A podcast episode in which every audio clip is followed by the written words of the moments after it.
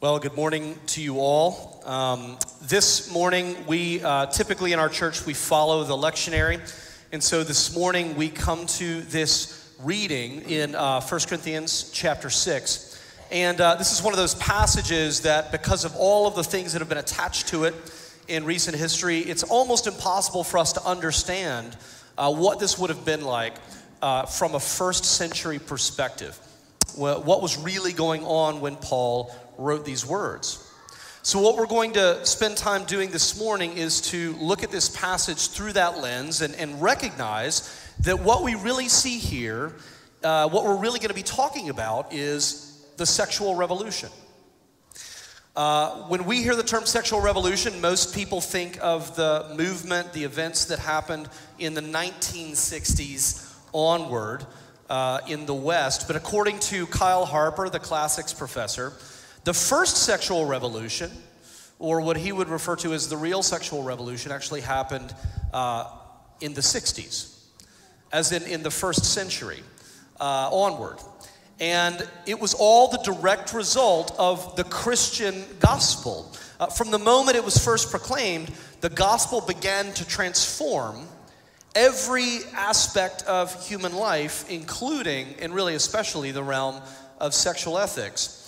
And the lifestyle of the early Christ followers was a radical departure from the surrounding cultural norms in ways that, that we have a very hard time appreciating. But it was a radical departure from the norms, and the church grew rapidly in the first few centuries, uh, largely because of this. Largely because people found this new way of life to be breathtakingly beautiful and attractive. Again, hard for us to imagine with all of the lenses that we bring to this, but that was the reality in the first few centuries of the church. And what this did was to lay a foundation for much of what we take for granted in the modern West when it comes to everything from human dignity to universal human rights to justice for the vulnerable. So, what made this revolution possible? 1 Corinthians chapter 6 shows us that it was a result of at least three things a revolutionary view of desire and identity, a revolutionary view of sex and the body, and a revolutionary, revolutionary view of marriage and singleness. Let's pray. Lord, we thank you for your word. And we recognize, uh, we have to recognize every week that this is your word and that we're here to sit under your word. You promise that wherever your word goes, you send it out and it accomplishes all that you uh, desire for it to accomplish in us, in the world. It never returns to you void. And so we pray that this word this morning would be living and active, uh, that it would that it would challenge those of us who may be complacent, that it would comfort those of us who may be here and be facing extraordinary challenges. We pray that you would speak to us as your children in the ways that you promised to do. In the power of your Spirit and in the name of Jesus. Amen. So, a revolutionary view, first of all, of desire and identity.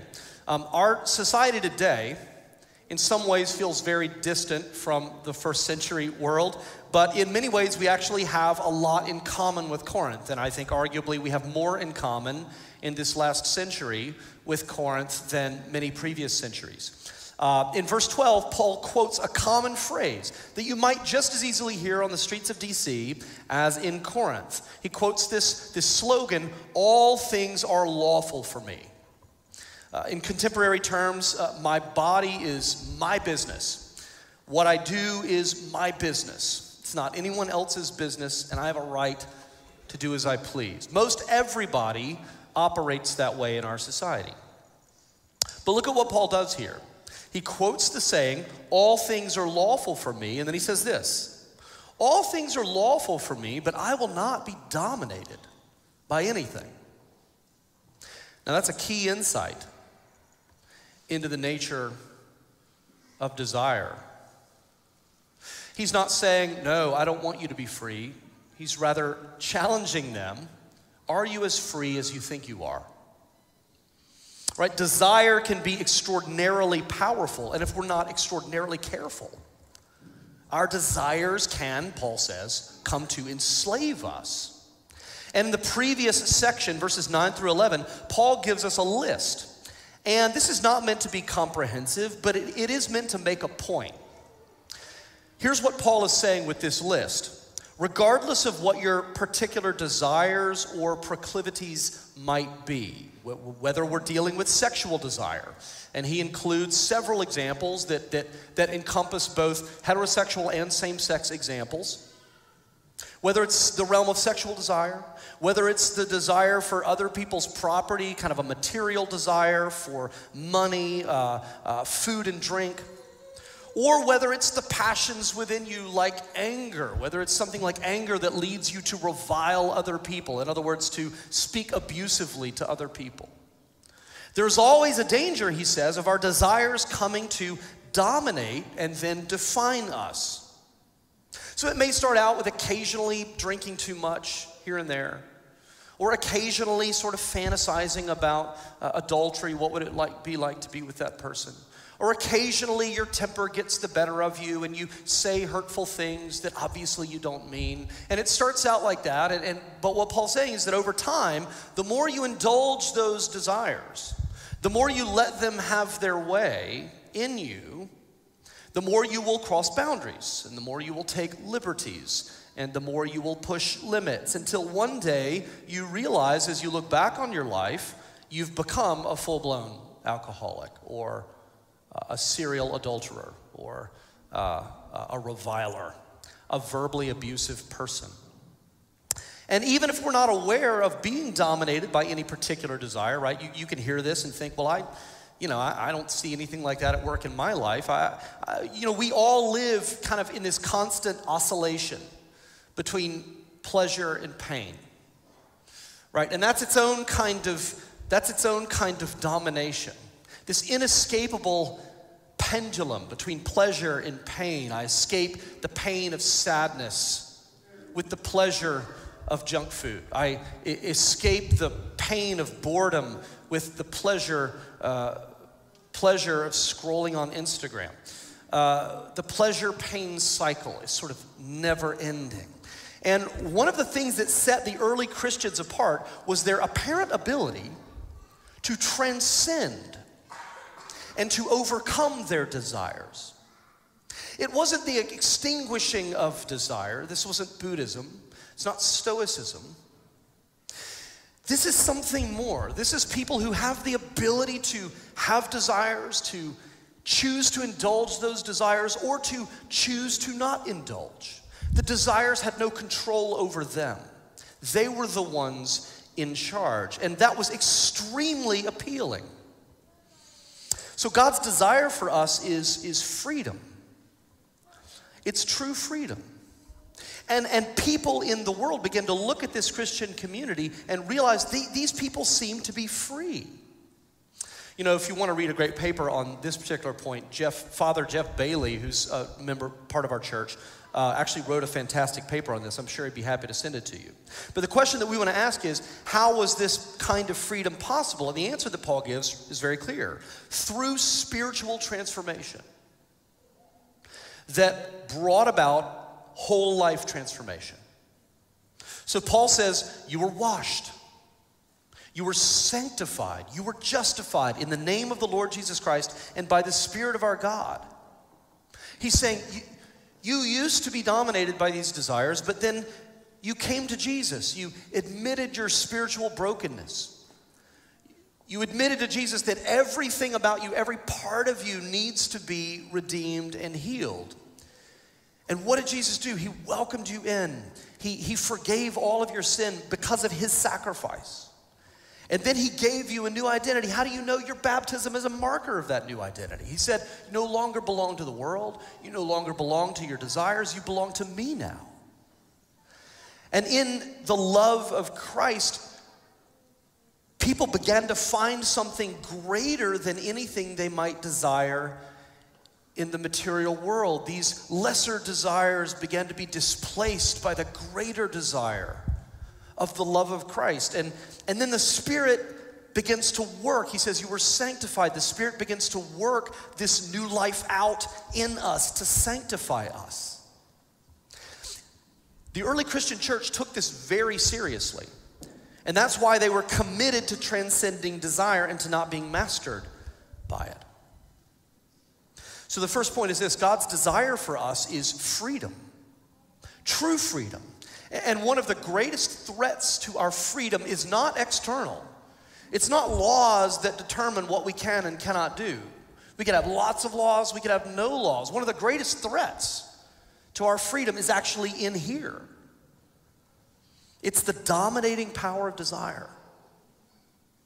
And I actually think there is a longing for this kind of freedom in our culture today. There's a, there's a rise of what we might refer to as neo Stoicism in our culture today. Uh, just one example of this, if you look at the many young men in our culture, and it's up to you to determine whether or not you fit that category, many of many young men follow people like Ryan Holiday, or there's a Navy SEAL, Jocko Willink, I think is how you say his name, or Tim Ferriss or Jordan Peterson. And, and, and all of these gurus are advocating for self improvement centered on seeking a more virtuous life. Right? There's a, there's a, there's a term among, among, some people simping. Don't be a simp right? Uh, you know, if you're if you're a young man and you know, don't don't show or demonstrate or display your interest in women. Focus on you know, your goals. Focus on improving yourself. Let them come to you, right? But there's a spirit, there's an undercurrent, right, in all of this that people are responding to. And what is that undercurrent? It's people, I think, realizing we live in a culture where where everybody around you is saying, indulge your desires, indulge your appetites, let your desires define you, give in to them. That's what true happiness is. And I think people on an instinctive level know that's a lie. And they're tired of being dominated by their desires. They're tired of being stuck in the pleasure pain cycle and they want a way out. And so you have these gurus who are offering a way out. But the difference is, the difference is, there were two key factors in the early church that we need today if we want to truly be free. Number one, they had the power of the Holy Spirit at work in them. And you're not going to find that in a book. And then two, they had a community committed to this lifestyle, which made it much more plausible. It's a lot more plausible if all of the people around you are advocating for the same thing in your life and in their lives. So, this is the first piece of this revolution puzzle a revolutionary view of identity and desire. Number two, a revolutionary view of sex and the body. People in the pre Christian world had a very low view of the physical world and the human body, and that led to a very low view of sex. Paul quotes another common slogan you might hear on the streets of Corinth or DC food is meant for the stomach and the stomach for food. What does that mean? Sex has no meaning behind it. There's no bigger meaning, there's no bigger story, there's no, there's no you know, spiritual component. Sex is merely an appetite. And like any other appetite, if, if, you, if you have to, satisfy it in whatever way you see fit. Now, that really depended on who you were in society. If you were a high status man, if you were a freeborn man, a high status man, there was no expectation of sexual restraint put on you. There's actually not even a word for male virgin in either Greek or Latin. Right? The concept didn't even exist, and so there was no word needed for it. So, a, a high status man was entitled to sleep with his wife or high end courtesans or uh, brothel prostitutes or uh, slaves because they were property, that was, that was assumed, or other men or young boys uh, or any combination therein. And this was not seen as a big deal. Men need to satisfy their appetites. Food is meant for the stomach, and the stomach for food. Lower status people, right, in, in this kind of society, because of this, the more vulnerable members of society, slaves, women, children, were always at risk of sexual exploitation. But it was no big deal because men have to satisfy their appetites. And there are, I believe, some clear similarities between the ancient world and our modern world on this point as well. Uh, in the name of individual freedom, the modern sexual revolution of the 1960s sought to liberate sex from all of its constraints. And that means disconnecting sex from everything that gives it meaning, from everything that might set limits around it. Right? Uh, so, so the modern sexual revolution said there's no meaning behind sex, it's just a basic appetite. And, uh, and the question is are we better off as a society when that's the case? Are, are we better off? Is the world a better place when sex has little to no meaning? Uh, Louise Perry is a feminist writer who published a book a couple of years ago, and the book's called The Case Against the Sexual Revolution. Very much recommend you read it. The main thesis of her book is this she says the sexual revolution was all about liberating and empowering women, and certainly she acknowledges that there have been many welcome changes in the realm of women's rights. But if you actually look at the data, she says, Who are the people who have suffered most because of the, the changes brought about by the sexual revolution? Who has suffered most? It's women. It's women. Who are the true beneficiaries of the sexual revolution of the 1960s? Who truly benefits? A small number of high status men are the real beneficiaries. Now, to me, that sounds a whole lot like first century Corinth. You know, we, we love the, the idea of progress. We need to recognize and be honest when this may actually be regress. Not only, uh, uh, well, here's Perry's point. When we attempt to disenchant sex, when we, when we strip away all of its meaning, we not only deny that it is uniquely wonderful, that also means we deny that it can be uniquely violating.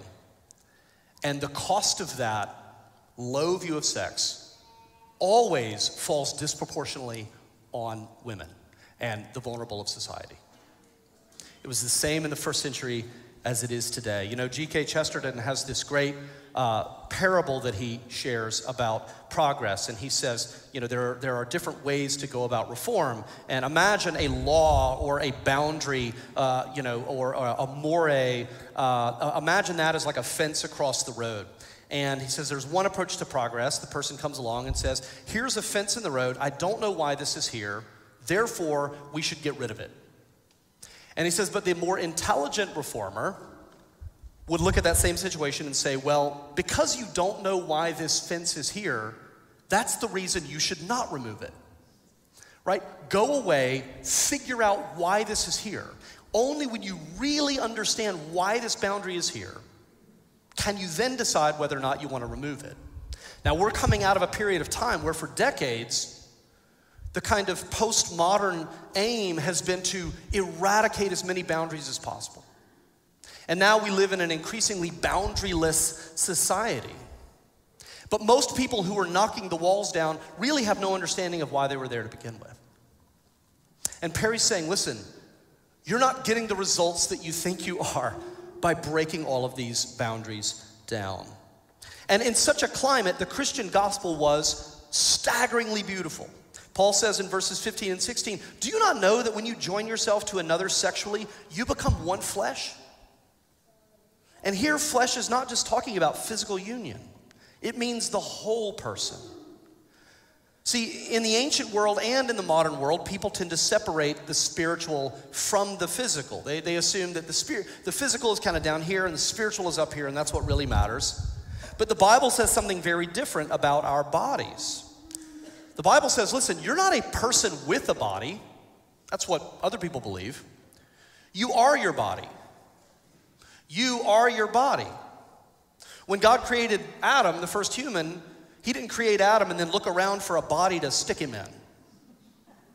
You know, like a piece of Tupperware right? He, he, he formed Adam from the material physicality of, of the dust and the dirt and the mud, and then he breathed life into him. At that point, Adam came into being as a physical being. You are your body, you don't just have a body.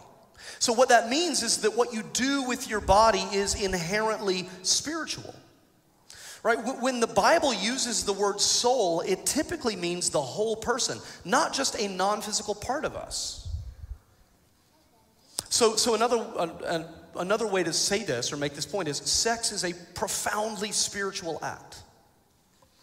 And there is no such thing as casual sex. And that's why, by the way, casual sex never stays casual. While subjectively we might be able to say about a particular sexual encounter, oh, it didn't mean anything. Paul's saying that there is an objective way in which sex always means something very profound. And your body knows this. You may not know it or want to know it, but your body knows it. Your body knows it. Over time, sexual intimacy leads to bonding and oxytocin and, and, and attachments are formed. And the people who become better and better at shirking off those attachments, for them over time, it becomes harder and harder for them to ever make attachments. Right, sex is meant to be the full giving of one's entire person to the one to whom you belong. And this is why Paul says to flee from sexual immorality in verse 18. Uh, and the word he uses is porneia, uh, which is a broad blanket term for any and all forms of sexual intimacy outside of the covenant bond of marriage. He says, flee anything, any kind of sexual intimacy outside of the bond of marriage. Eh, because what he's saying is this if you understand what sex is, if you understand what God has given us in this gift, you need to understand that it's about giving all of yourself. So he says, he says, flee any situation where you might have physical oneness without whole life oneness, without social and emotional and economic oneness. And this is a revolutionary view of sex in the body. I mean, in a world full of people saying sex is just an appetite, it's just about self gratification, Paul says, no, no, no, no. It's not just about self gratification, it's not just an appetite, it's about radical self donation. It's about giving yourself fully and completely to another human being. It's our God given capacity to give ourselves fully and completely to another person to such an extent that we are transformed by it. So, this was very radical. Right, so we have a, a revolutionary view of identity and desire. We have a revolutionary view of, uh, of uh, sex and the body. The third piece of this is a revolutionary approach to set to marriage and singleness. Marriage in the first century Corinth was, was very connected to civic duty. Uh, you were expected to be married, and you were expected to produce offspring to build the population. And it was inconceivable that you would be an unmarried adult. You were seen as a drain on the resources of the community. You could be fined for that kind of thing. And of course, there were completely different. It, it would not be fair to say that there were, there were you know, there were um, double standards. There were two completely different rule books for men and women. Um, as we said before, the paterfamilias had complete authority over his wife and over his wife's body. And the paterfamilias could freely engage in sex with any number of people outside the marriage, with largely with impunity. But for women, of course, sexual purity was heavily guarded. Uh, uh, when a woman was raped, the great loss, the great crime from a male perspective was not the violation or the trauma. Uh, it was the fact that she had lost her virginity and thus would not be desirable as a wife. So that was the lens that they had on it. But again, the early Christians brought about a revolutionary approach to both marriage and singleness. Christian marriage was a lifelong covenant where both husband and wife were expected to remain faithful. So, in, in, in, if we cheat and look at the next chapter, in chapter 7, verse 4, Paul says that in Christian marriage, I mean, just think through, do your best to imagine being a first century Greco Roman person hearing this. Paul says, the wife does not have authority over her body, but the husband does. Everybody would have been like, that's right. then he says, likewise, the husband does not have authority over his body, but the wife does. That's where everything would have gone silent. You could have heard a pin drop. See, Roman marriage was about power and subordination. Power and subordination. A big part of what made you a man's man in this world was your ability to dominate and thereby express your masculinity. But in a Christian marriage, you have a man and woman giving themselves completely to one another, surrendering themselves completely to one another. And that's because marriage itself, in the Christian view, is pointing to something bigger than itself. In Paul's letter to the Ephesians, he says that marriage between a man and a woman is a picture of the kind of relationship that God wants to have with his people. The heavens and the earth joining together as one, right? Christ giving himself completely and dying on the cross for the sake of those he loves. And then our calling to give ourselves completely to Him and to die to ourselves, die to the life that we had apart from Him. And as this Christian gospel began to redefine marriage, because it, it was redefining marriage, this was a completely new way to understand marriage. As that happened, society began to change. Now, fast forward down through the centuries after this revolution. There's a, a book that came out in 2020 by Joseph Henrich um, he's a Harvard anthropologist, sort of evolutionary biologist. He's an agnostic when it comes to matters of faith. But he published a book in 2020. It's like a 700 page doorstop of a book called The Weirdest People in the World. And he says that when we look at the modern West, mo- much of what we take for granted, ranging from our economic systems and the prosperity that we've enjoyed to our love of democracy to our moral and psychological makeup, he says a lot of this is the direct result of Christian marriage and family ethics. Right? The fact that Christians didn't allow people to marry their cousins was a big deal. Because then you couldn't just keep it in the family. You had to go out and you had to form alliances with other tribes and people groups. And that begins to lay the groundwork for urbanization and for uh, economies to develop and trade and, right?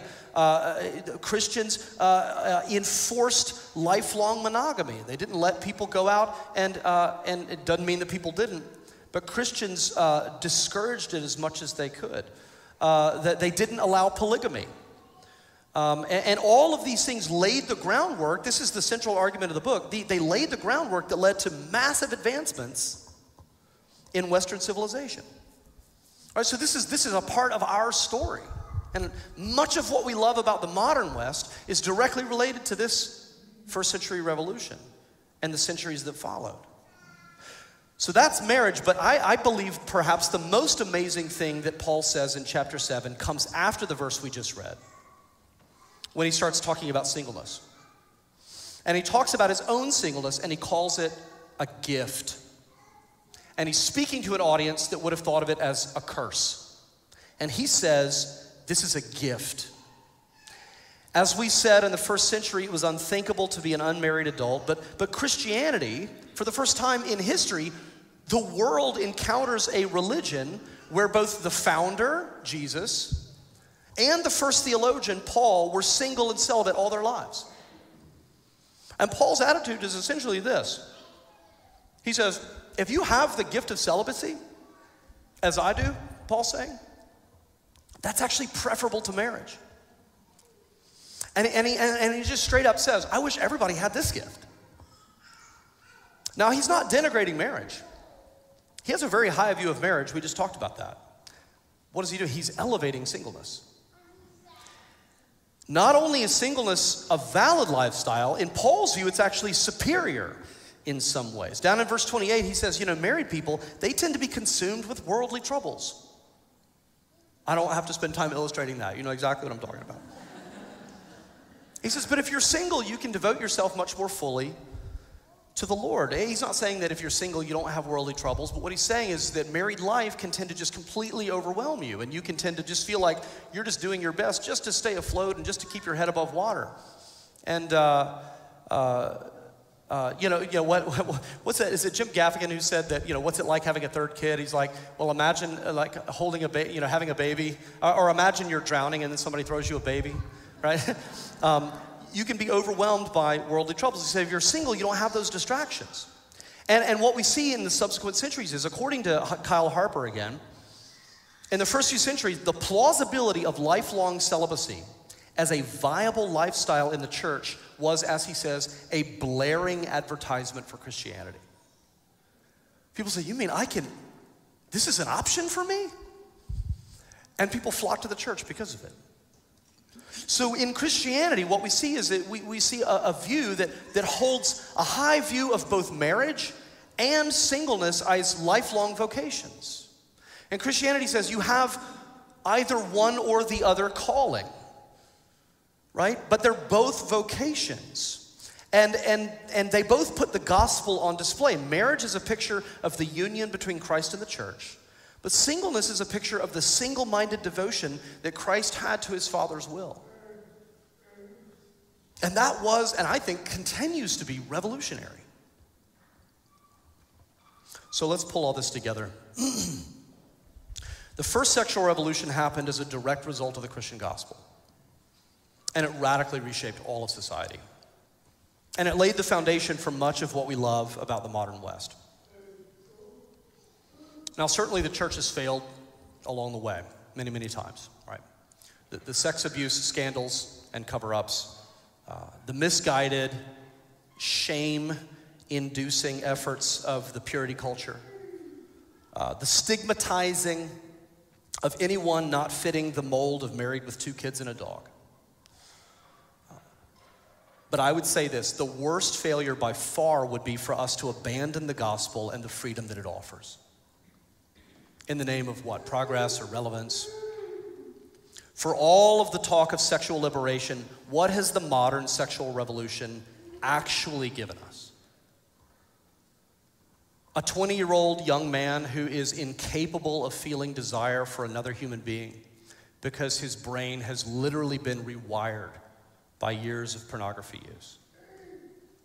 A 38 year old woman who is watching her biological clock tick away while stuck in the purgatory of a situationship with a man who feels no pressure to commit to anything beyond his own immediate gratification. Rapidly declining birth rates that will eventually lead to collapse in countries around the world, including ours. What I believe is that we have something to offer the world that it desperately needs. And we know that because we've seen a lot of this before. We have a gospel centered sexual ethic. We have a community that makes such an ethic plausible as a lifestyle. And we have the spiritual power to live it out. And I believe that in our lifetime, we're going to see a growing hunger and longing for the freedom that this brings, just as we saw in the first century Greco Roman world. So, as Paul says, may we glorify God in our bodies. May we live lives that provoke questions only the gospel can answer. Let's pray.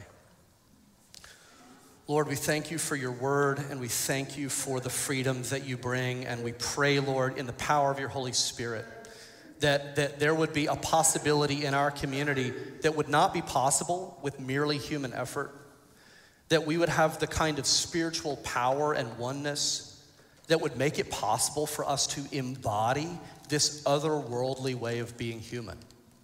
Uh, that it would put on display a way of being human that people instinctively long for. Uh, we pray that this would be a community where freedom is taken seriously and celebrated and sought after uh, for the great and precious gift that it is. Uh, we pray this in your Son's holy name. Amen.